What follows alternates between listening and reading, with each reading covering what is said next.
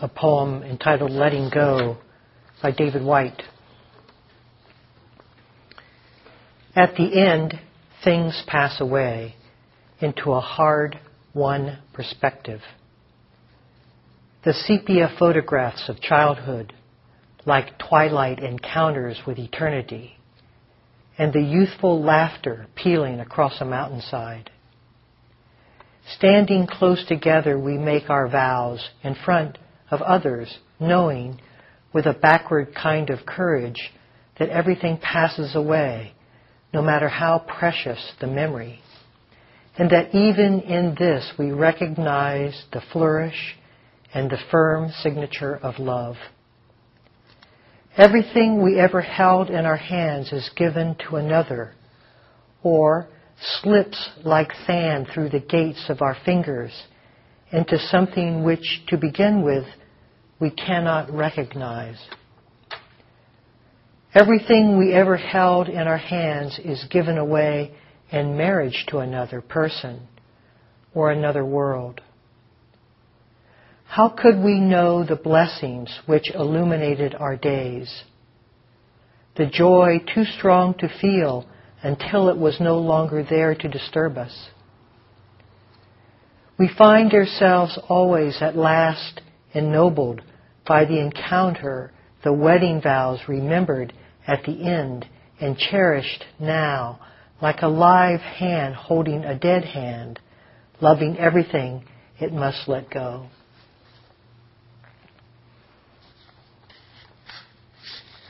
Like a live hand holding a dead hand, loving everything it must let go.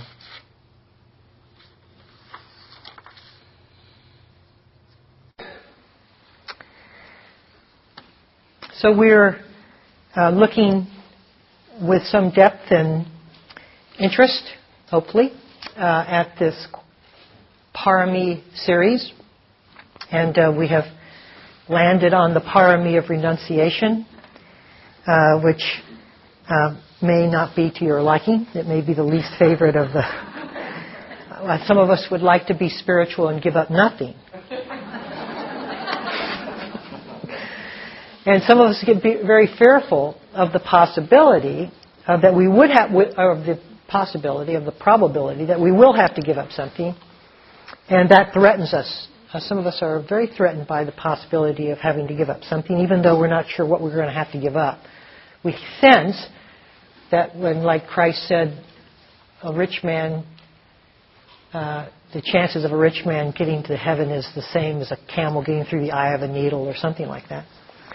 The point is, is that uh, something has to be released in order to get through that eye, right? And so uh, we come with some degree of trepidation and some, not completely um, settled with the fact that uh, we look at our life and we feel the abundance of it. Uh, we don't want to be forced to have to be spiritual and unload.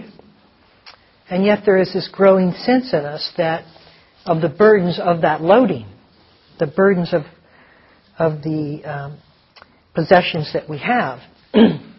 so let me just assure all of you that pressure to give up anything will never come from me. I will just direct you to your pain.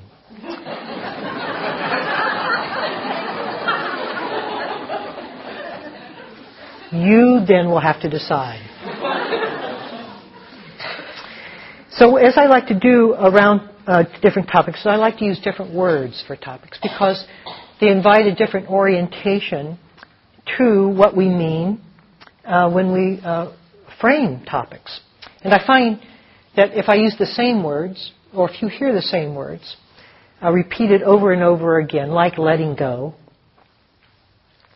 uh, you develop a relationship to the word like you develop a relationship to someone who's very familiar in your life. You see them from your memory of what you've known about them. And we see the word from what we have understood it to be, and we never really hear it again. We never really change our fixed perception of it so that we can see it anew and invite a whole different uh, perspective in with a new word. So I want to start off tonight by reframing what renunciation is. And so this topic is the second talk in uh, that parami.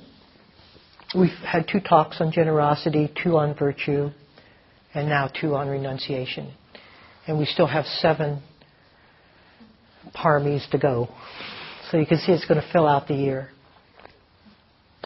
So, uh, what, what's the, where are we going in all this? Reasonable question, is it not? What are we doing? You know, uh, where does this all go? And I, it was partly my frustration, and I'm not saying it's not there, I just couldn't understand it, with in Christianity where it goes, that it wasn't satisfying to me. So I needed to change my spiritual perspective to find out from a different uh, and cultural directive where their religion goes. So I entered Buddhism, and after a number of years, I was doing a lot, but I really didn't understand where it went. It seems like it's an important question. It's like driving your car. We love to get going fast and move fast, but we're fast to what? So let me reframe it um, by uh, using different words and words I think that are helpful in understanding the destination. That it's the full realization, very simply stated, that there is only now. Now, we may, in, within our practices, as we meditate, get glances or even insights or experiential references to that fact, that there is only now. But the full realization, the full realization that there is and could only be now is the final, shall I say, resting place of freedom. That means that there could not be any other expression of life outside of now. How could there be? Yet, from the perspective that many of us take, a lot of life occurs outside of now. Has, doesn't it? We believe that our past has tremendous relevance. And we frame our, our, our present position in relationship to our past encounters and our past history. And we believe that our salvation rests in terms of the future because if we look at ourselves and take stock of who and what we are in this moment, we come up with an incomplete answer, an incomplete resolution for ourselves. So it must, there must be some, there must be some evolution that's necessary for me to finally get to what I could say is the final answer in Buddhism. It certainly isn't now in our minds. It will be. And because we have given and invited so much um, emphasis and validation to the past and to the pre- uh, through the future, that the present really uh, is an impoverished present at best. It doesn't satisfy me. Because when I really sit still and look at myself, I don't like much what I see. And so don't frame things in terms of now, we say inside ourselves, because that leaves me just with what I have. And I don't particularly respect it. Now, can you hear the preciousness of self appreciation, of self love that's necessary for this?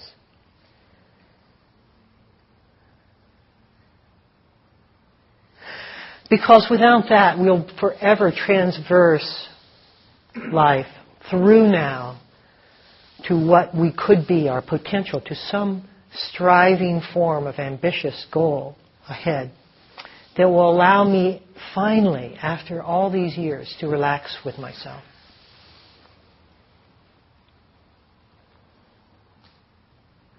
And so much of meditation begins with really the basis of self recovery.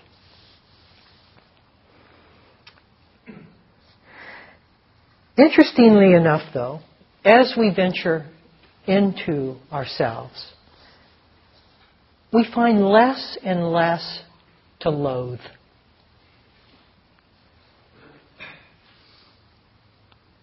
It begins to be clear to us that we can't recover the past and that forgiveness is the only thing that we can bring to our transgressions. And when we do so with a genuine heart, we find resting here is not so bad.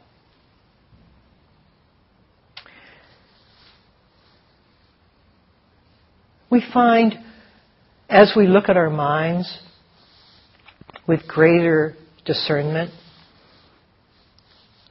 that yes, we have the whole range of mental states, some of which we have liked and some of which we have not, but as we compare notes to those around us, so do they. Even the teachers, if they're honest, will point that out. So how bad could we be? When we hide in trepidation of our minds, when we fear what might be looming in there because other people couldn't possibly have those thoughts, that malice, that passion,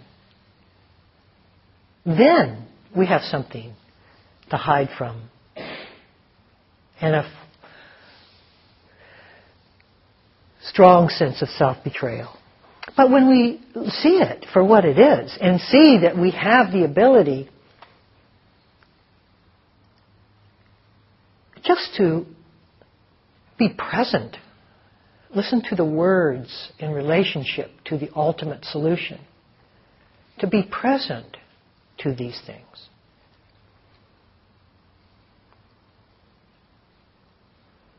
That when we're present to them, they really don't weigh in very with much disadvantage. And there's a beautiful lightness of being that comes. Beautiful lightness of being.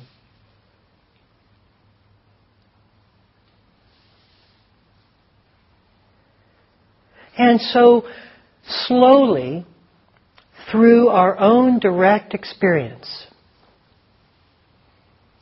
we learn our way into now.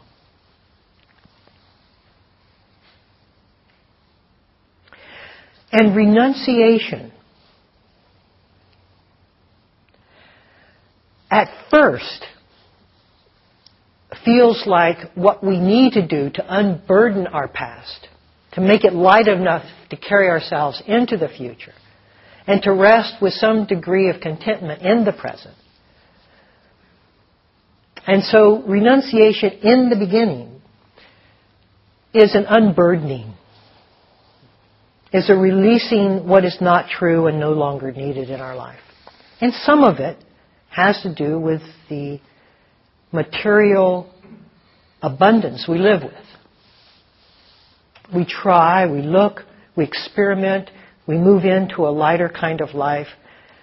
We find less need for entertainment, less need for stimulation, less need for chit chat conversation, and I don't, I'm not disparaging to any of those things. But it's a natural expression of lightness. More drawn to nature, more drawn to beauty and appreciation, more drawn to the heart's door,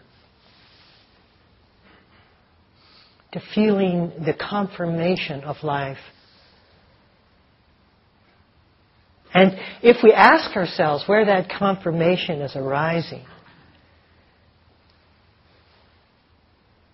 we begin to validate the very seat we have taken. And with that comes the loss of much of our arrogance. because almost um, without uh, much energy or effort, as we are drawn more and more into now, through this unburdening, we have less need for arrogance. Because it seems to be a, a, a journey that has, we've parted ways. As long as we were very convinced in the pressures and burden of time, then arrogance was the way we held ourselves aloof in our specialness from others. But as we are drawn more and more into now,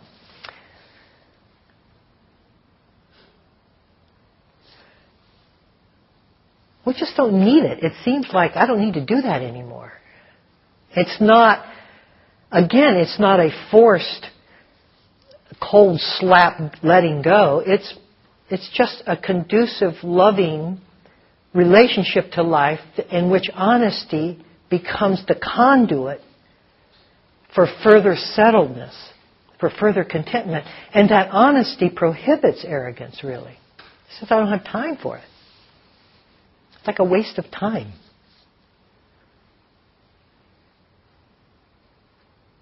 But what does come out is a beautiful joining, heartwarming, caring.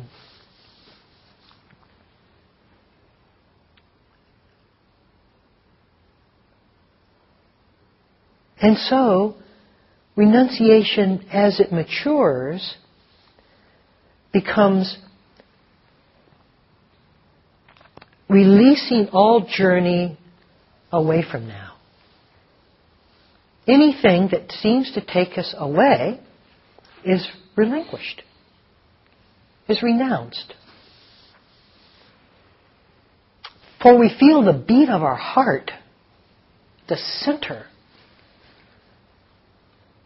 of our being, the preciousness of life, to only be present in presence.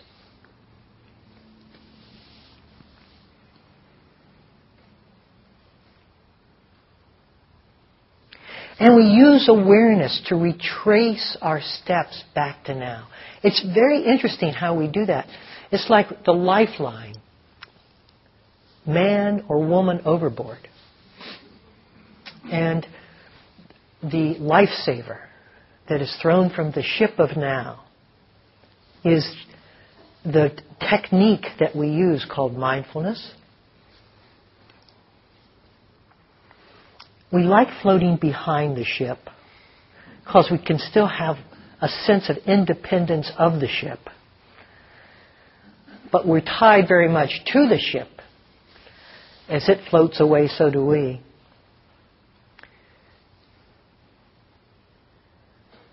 And that lifeline are the mechanics of knowing what we're doing as we're doing it held within the techniques of anapanasati, mindfulness of breath, or the walking meditation, in which we are inviting some context, some relevance of now to our life.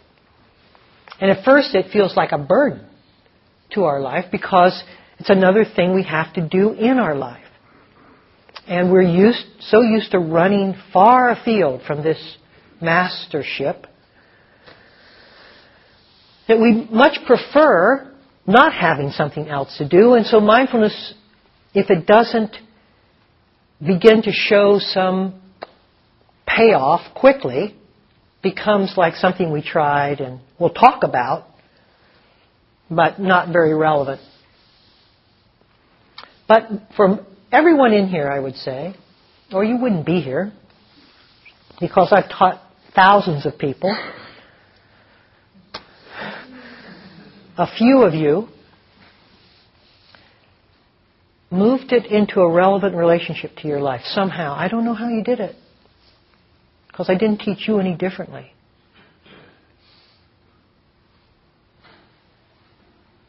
But somehow it meant something to you.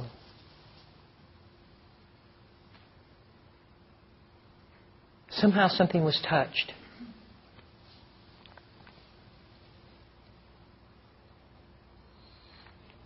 And you started to pull the rope. And you started to narrow the distance between yourself and the ship. And each time you took a foot in, there was a new appreciation for what this lifeline was offering.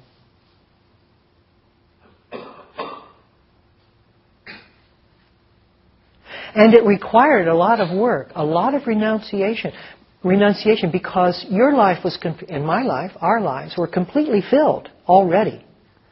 And every time we brought the rope in a foot, it required more of us, more from us.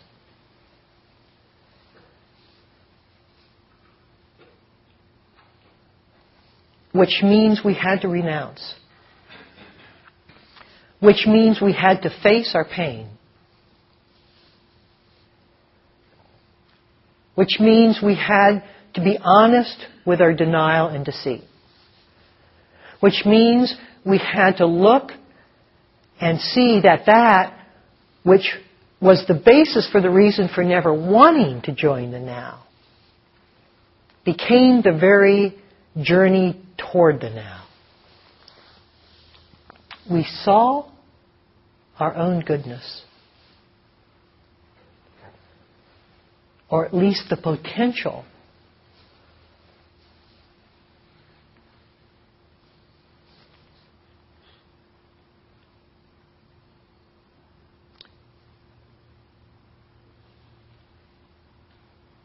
And something delighted in that in us.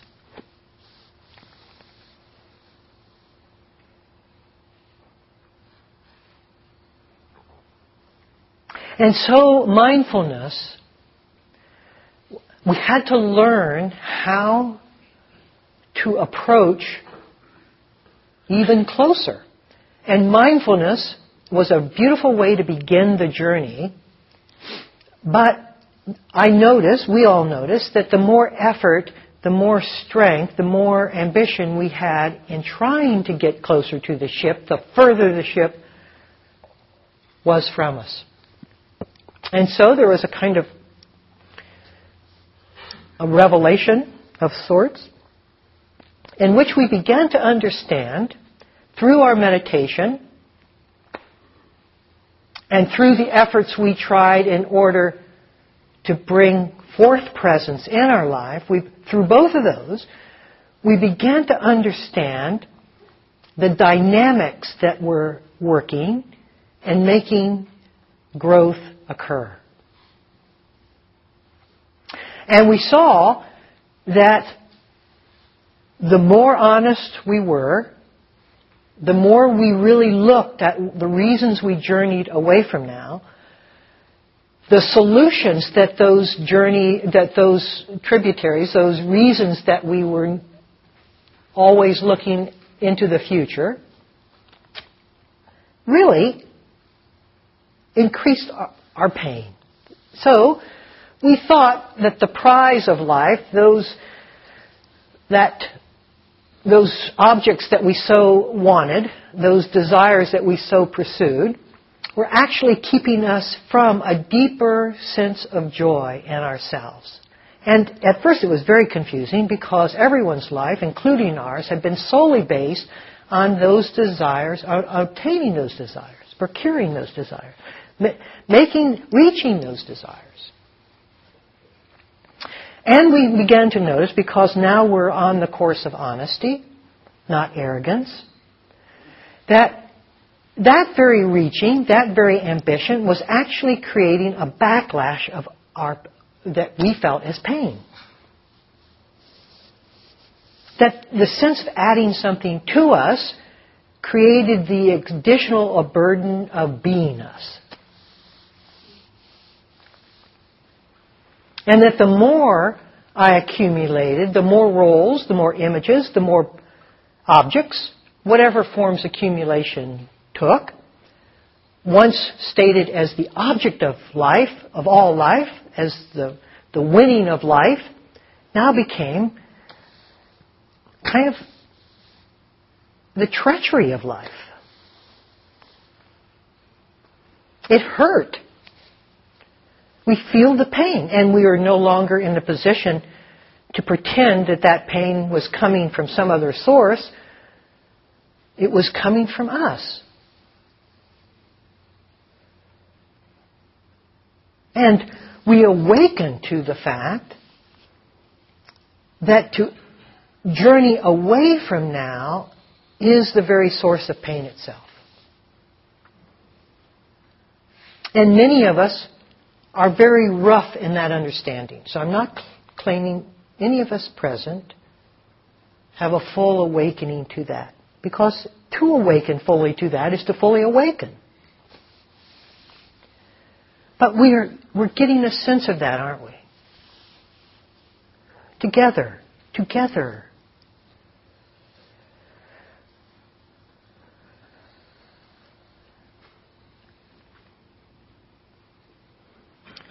It's interesting because all the people are in lifesavers, and there's nobody on the boat.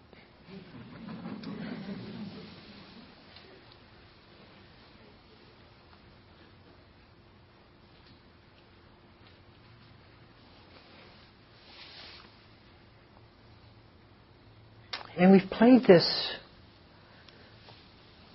story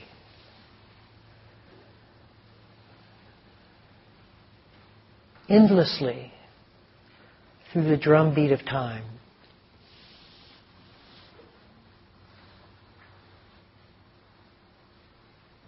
And we've hidden, and we get stuck. Many of us, if we're honest,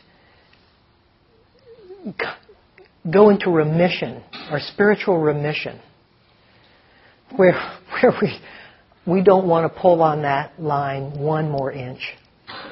In fact, if we could loosen its hold, we'd do so, but we can't do that either. So we're stuck in a kind of purgatory in which we know too much to back away from now. And we're too fully invested in our lives to approach now, to decrease the distance to now. Does that sound familiar? And there's this, it's a, it's a, it can be a very dry place because we're ju- it's just like we're coasting. It's just like we're in a stale, and we really don't know what to do if we're honest. But we know we don't want to give up anything.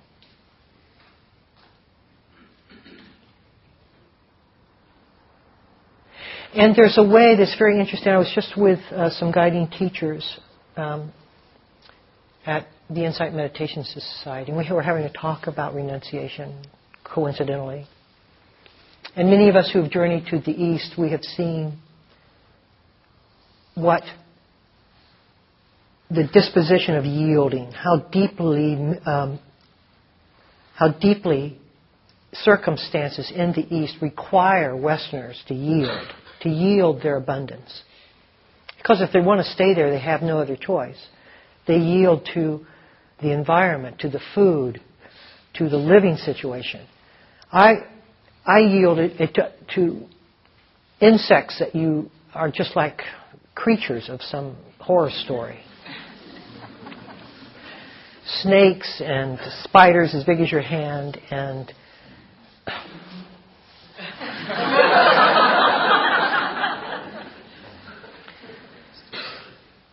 and there was it, it, it, you could, it could break the most sincere practitioner if it wasn't framed, if, it, if, if we didn't understand renunciation.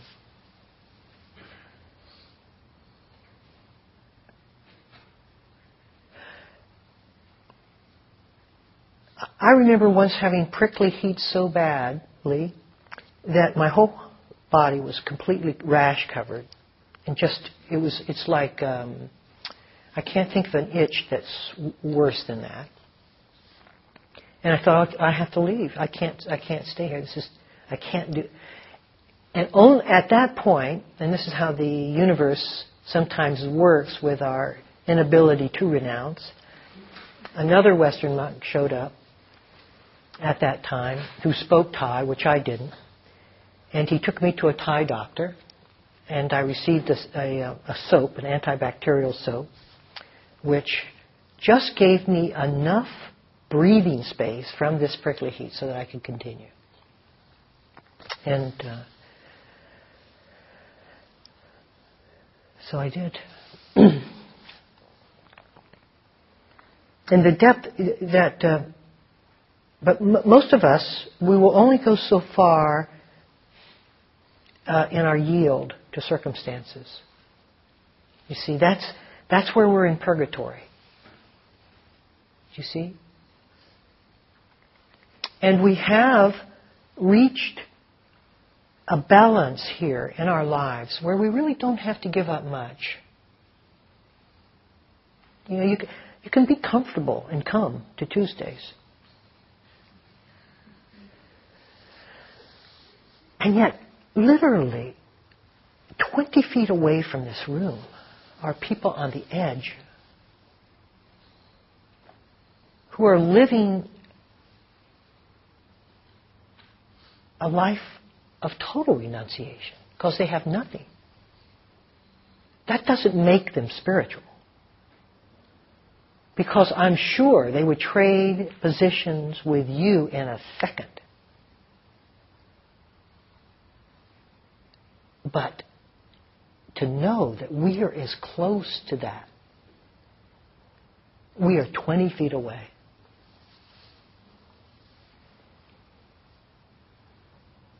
And if you can't buy that one because you have too much money in the bank, then how about your death? Because that's also 20 feet away.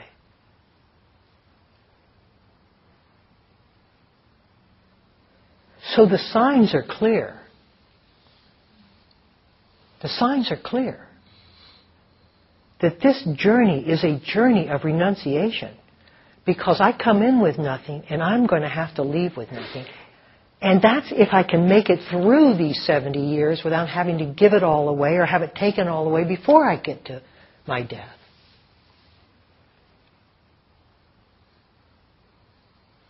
And so we can't be too arrogant when we start including that, can we?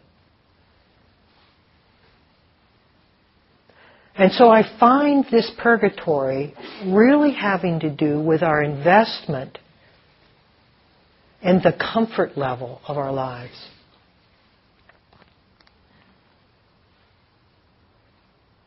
And that's where the fear comes in. We're deeply afraid that we're going to have to give up something comfortable to us.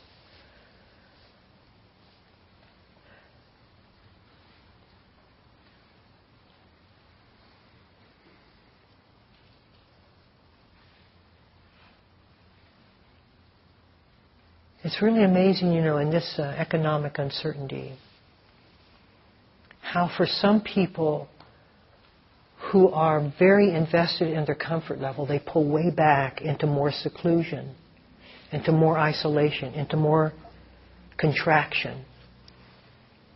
And others who are invested in their spiritual growth are becoming more abundant, more generous in these times. Because they look at what they have compared to what is being asked of them.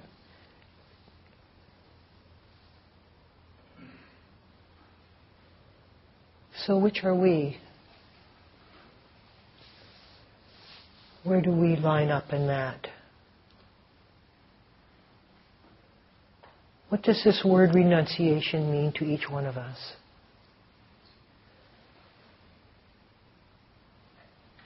What will get our interest?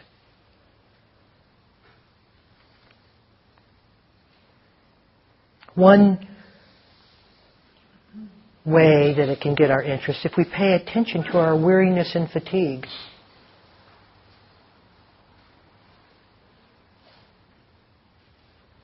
if we pay attention to the burdensome way that we self promote our image, how our story encircles and strangles us in tighter and tighter ways.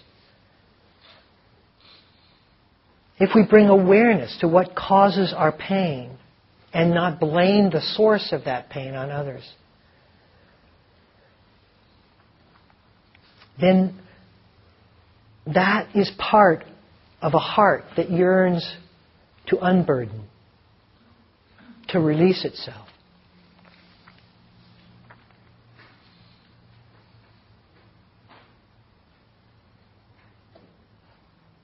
And there's a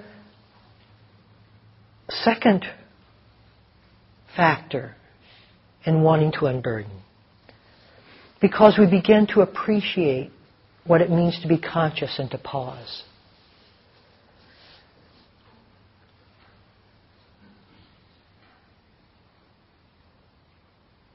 we begin to appreciate the value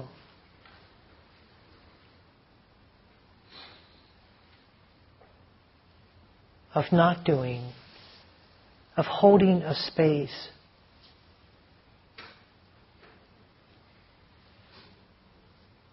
And not filling that space with the noise of chatter, but with the confirmation of relationship.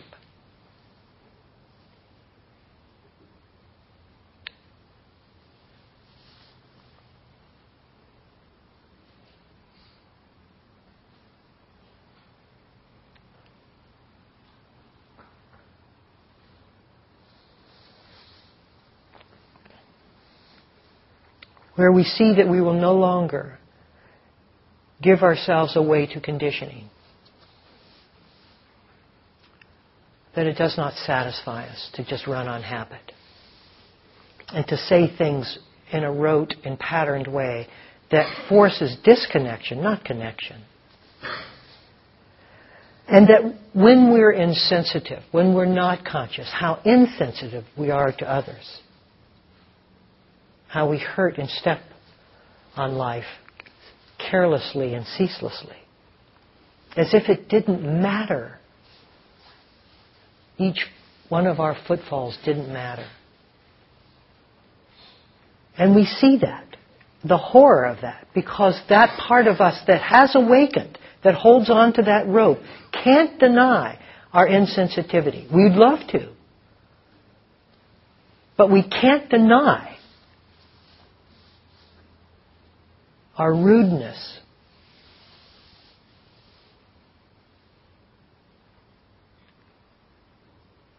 And part of us yearns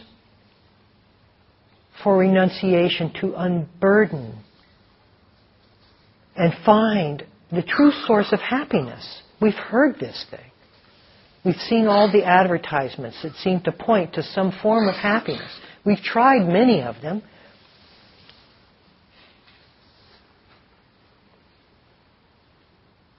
And there's something in us that senses that we're just walking this thing in the wrong direction. And it's never going to self correct. When do we think it's going to happen?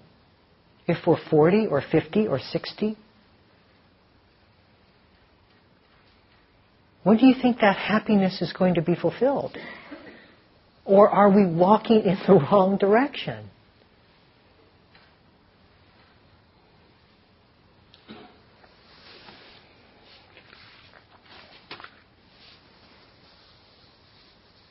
Or is happiness found within non resistance? Because as we begin to journey up the rope to that main ship, if I can just use that analogy a little further, each step along the way activates a kind of inward delight. Perhaps joy, perhaps humor where we didn't have one Perhaps self love where there wasn't. Perhaps kindness and caring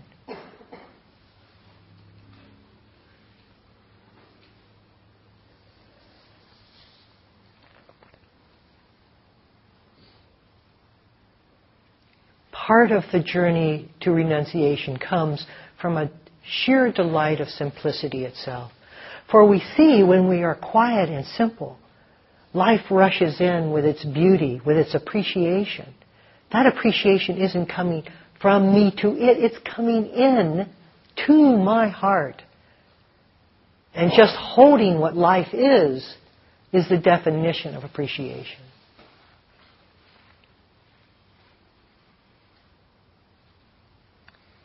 And we find that as we get quieter in mind,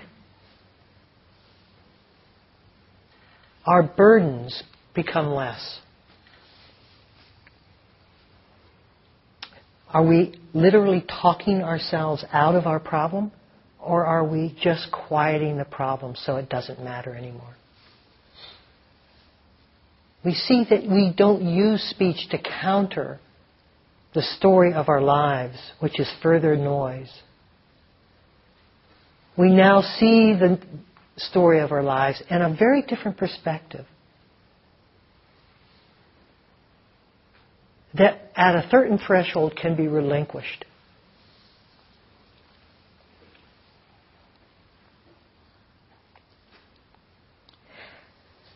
And a part of the beauty of unburdening comes from seeing what happens when we slow down. When we aren't rushing through the day thinking of the next thing we're going to do.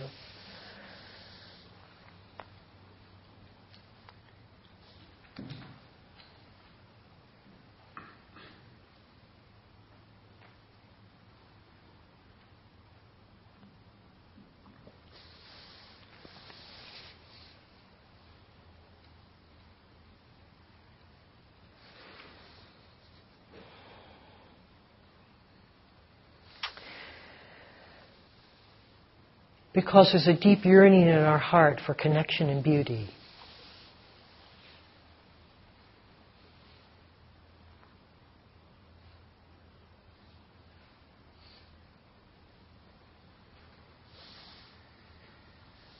And part of it comes from aging. There isn't quite an experience like aging. Because for the first time we have perspective. And you can see where you couldn't before. You see the history. You see what's important.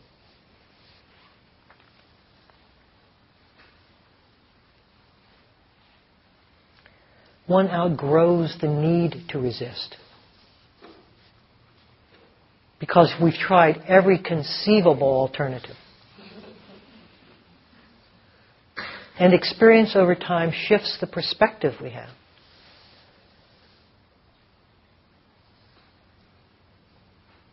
And so part of the willingness to unburden ourselves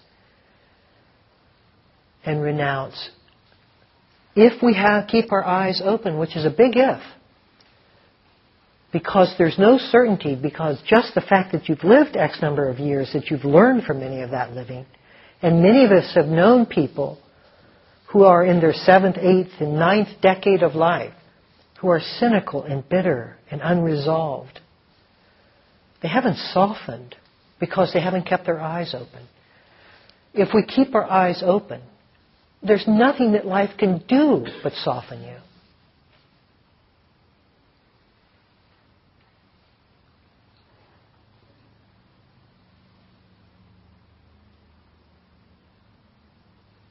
And part of it, of this unburdening,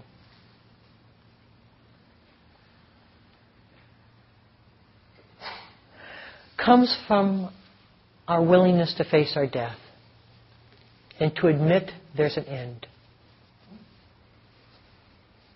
Because what are we carrying when we know we have to release? How important can it be? When there's a certainty,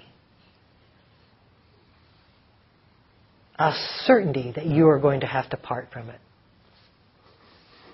When that live hand meets the dead one.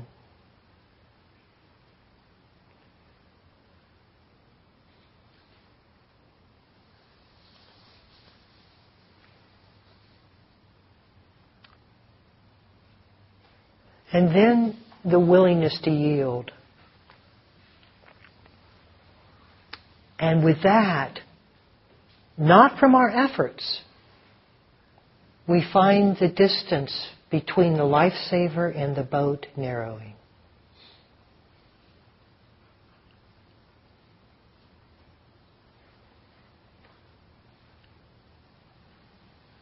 And as our heart journeys, and as we investigate and look and inquire into the residues of our pain, that journey quickens. And we find ourselves on the deck. And which now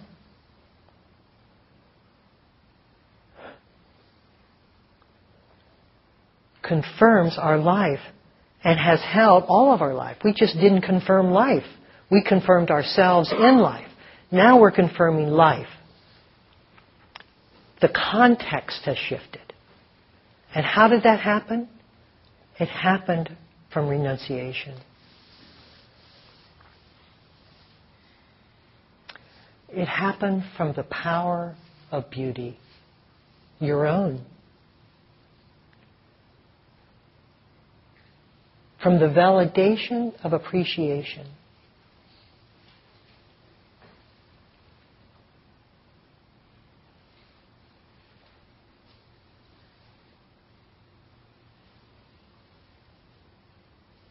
May it happen to all of us. Thank you. Can we sit for a minute or two?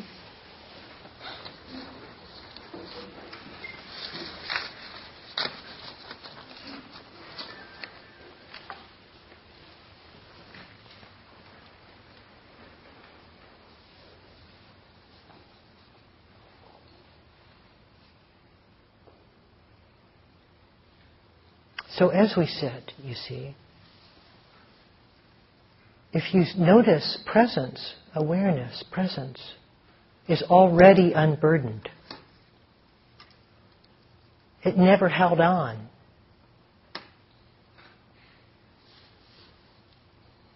It just surrounds and validates.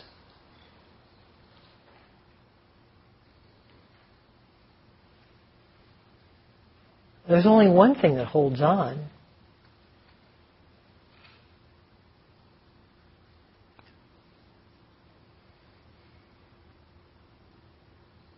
And as we release the need to be that one thing,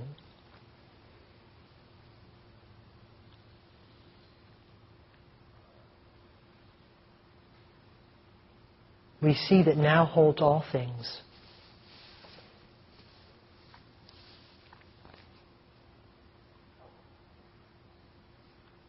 So let us sit, not with that one thing, but with all things.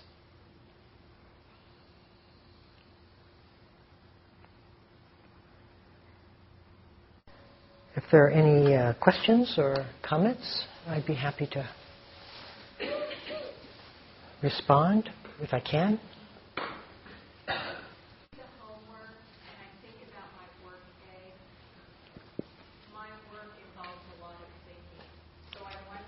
Your work is all what? My work involves a lot of Your work involves a lot of thinking, okay? So I'm wondering if um, the homework applies to all kinds of thinking or Does the homework involve all kinds of thinking? Well, um, so we have to go very carefully on that. Uh, I was given, uh, you know, every, everybody's looking at that and saying, "Oh, I can't do that. I, I can't. I can't." Uh. All I want, want you to do is to take an hour in which you're not at work, okay? An hour in which you're not pressured. I know you're a mother. An hour in which there isn't a lot coming at you.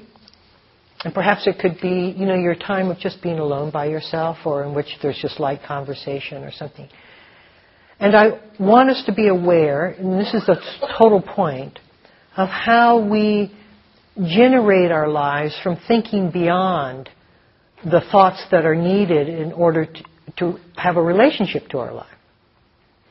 Because we don't. We keep investing a whole um, conclusion from our thinking and a proliferation to our thinking that uh, has nothing to do with what's in front of our eyes. And that there's a functional way that thoughts are very helpful in orienting us uh, to the needs of the world and our needs and how to master and obtain those needs.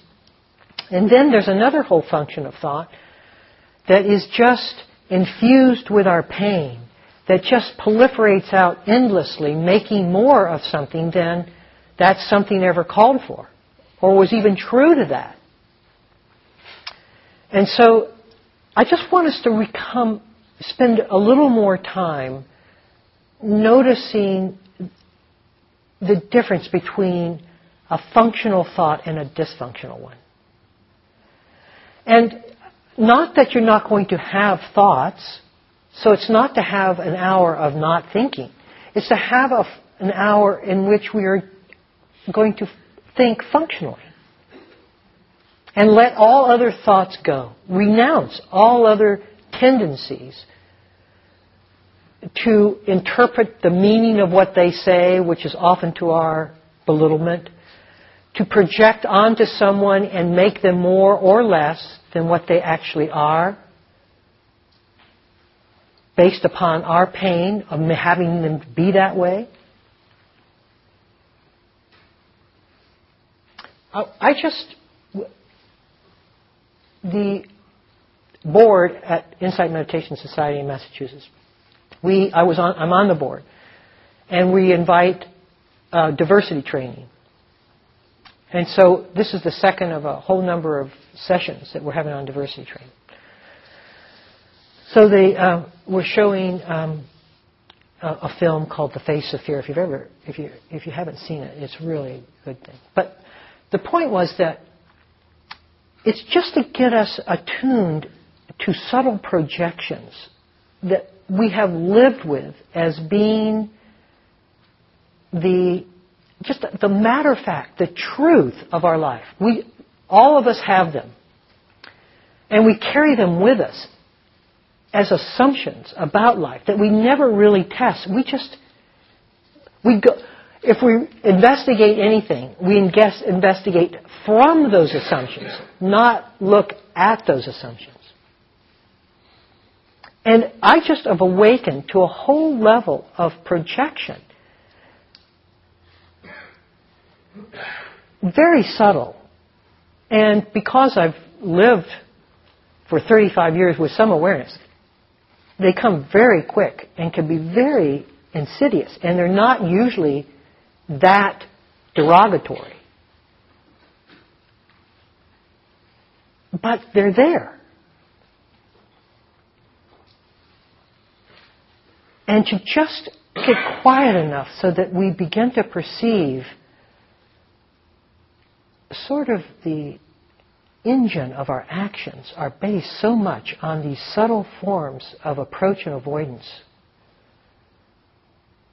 It really has awakened me to a whole different level and appreciation for just what it means to renounce what it means to interconnect, what it means to really release one's hold on the world so that it can come back together in its rightful orientation. And meditation, spiritual journey, keeps calling us forth to more and more subtlety. Never, ever a resting upon a fixed relationship with anything as being the fact of it. Thank you for listening. To learn how you can support the teachers and Dharma Seed, please visit dharmaseed.org slash donate.